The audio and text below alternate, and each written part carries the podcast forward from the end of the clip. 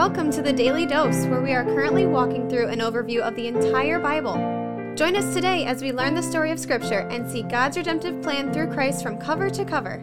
Let's listen to Matt Reisetter, Director of Christian Crusaders and the Cedar Falls Bible Conference. Today we're going to be in John chapter 18, verses 15 through 18, and verses 25 through 27. This is where Peter denies Jesus, probably the low point of his story as we know it in Scripture. Chapter 18, verse 15 starts in the middle of Jesus being arrested and handed over to the high priest. Here's what it says Simon Peter followed Jesus, and so did another disciple. Since that disciple was known to the high priest, he entered with Jesus into the court of the high priest. But Peter stood outside at the door. So the other disciple, who was known to the high priest, went out and spoke to the servant girl who kept watch at the door and brought Peter in. So Jesus has been arrested. He's being brought into the court of the high priest. This would have been an enclosed area that was open to the sky. And it turns out that this other disciple, who most scholars believe is John himself, the one who's writing this gospel, John happens to know the high priest.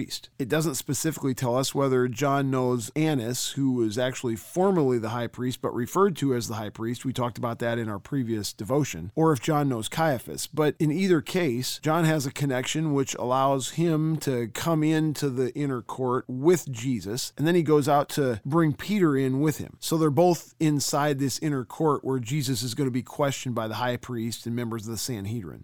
Verse 17 The servant girl at the door said to Peter, you also are not one of this man's disciples, are you? Peter said, I am not. Now, servants and officers had made a charcoal fire because it was cold, and they were standing and warming themselves. So Peter was with them, standing and warming himself. Now we're going to skip ahead to verse 25 over the passage that we covered in our previous devotion. And here's where it picks up. Now Simon Peter was standing and warming himself. So they said to him, You also are not one of his disciples, are you? He denied it and said, I am not. One of the servants of the high priest, a relative of the man whose ear Peter had cut off, asked, Did I not see you in the garden with him? Peter again denied it, and at once a rooster crowed. Now, what's the significance of all this? Why is all this detail in the text? In order to understand this, we need to remind remind ourselves of what was back in John chapter 13. Let me read verses 36 through 38. You can go back and hear a devotion about this. This is when Jesus is telling his disciples about where he's going to go, how all this is going to go down. In verse 36, Simon Peter said to him, Lord, where are you going? Jesus answered him, Where I am going, you cannot follow me now, but you will follow me afterward. Peter said to him, Lord, why can I not follow you now? I will lay down my life for you. Jesus answered,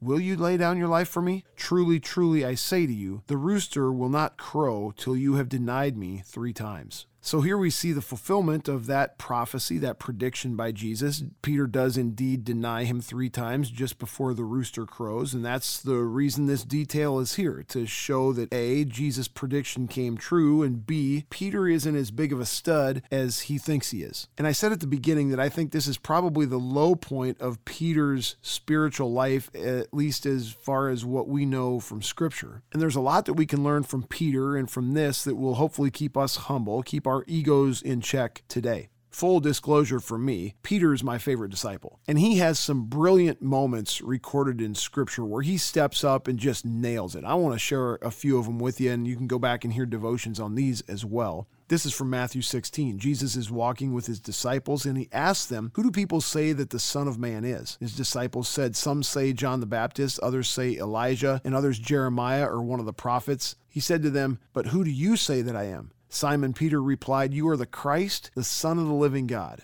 Not only is Peter's answer spot on, but Jesus asks the question to the group of disciples. Peter's going to step up and answer it with confidence, and that's Peter. Here he is in John 6, verse 66. This takes place after some people who were following Jesus fall away from Jesus because his teachings are too difficult for them. Verse 66 says, After this, many of his disciples turned back and no longer walked with him. So Jesus said to the twelve, Do you want to go away as well? Simon Peter answered him, Lord, to whom shall we go? You have the words of eternal life, and we have believed and we have come to know that you are the Holy One of God. Again, Jesus is asking a general question to the group of disciples. Peter steps up and answers it confidently, boldly, and he is exactly right. He just nails it. Good work, Peter. Peter has a lot of great attributes, and we can see that Peter comes across as self assured. He's not afraid to make a bold statement. This is all good. But some of what comes along with that is a false confidence in himself. In his own strength, in his own ability to come through. We saw that in the text from John 13, where Peter said to Jesus, Why can't I follow you, Lord? I'll lay down my life for you. Well, Peter has no idea how weak he actually is. And today's text gives the account of Peter's failure, his weakness on display for everyone to see. In many ways, I can identify with Peter's confidence, his boldness, his willingness to call it like he sees it. I can also identify with having had at different times in my life a false confidence in my own ability to come through. And I can identify with failing miserably. I assume many of you hearing this are in the same boat.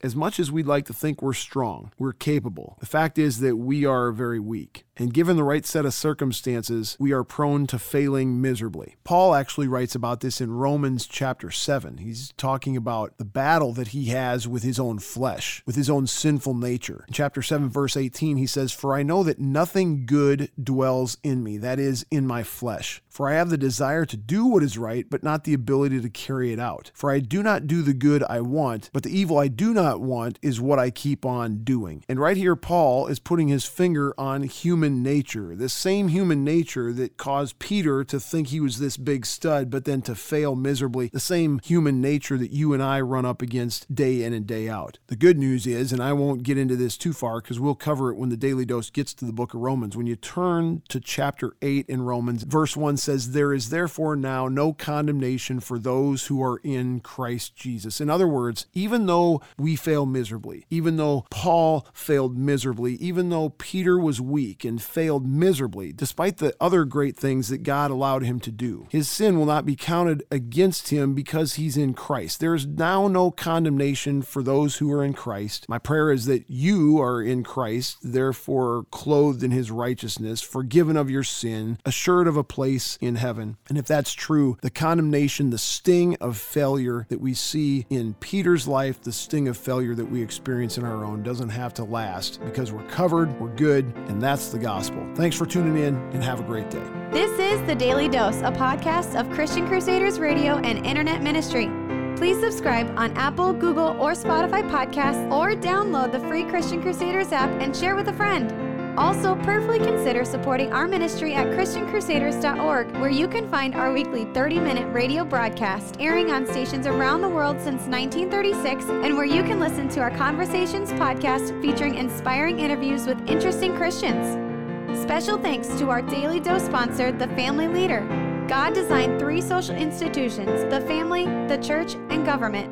At The Family Leader, they are bringing all three together, honoring God and blessing our neighbors. Learn how and join them at thefamilyleader.com. We also want to highlight another special ministry partner, the Cedar Falls Bible Conference. Check out conference videos and schedule of events online at cedarfallsbibleconference.com. Thank you for listening, and may God richly bless you.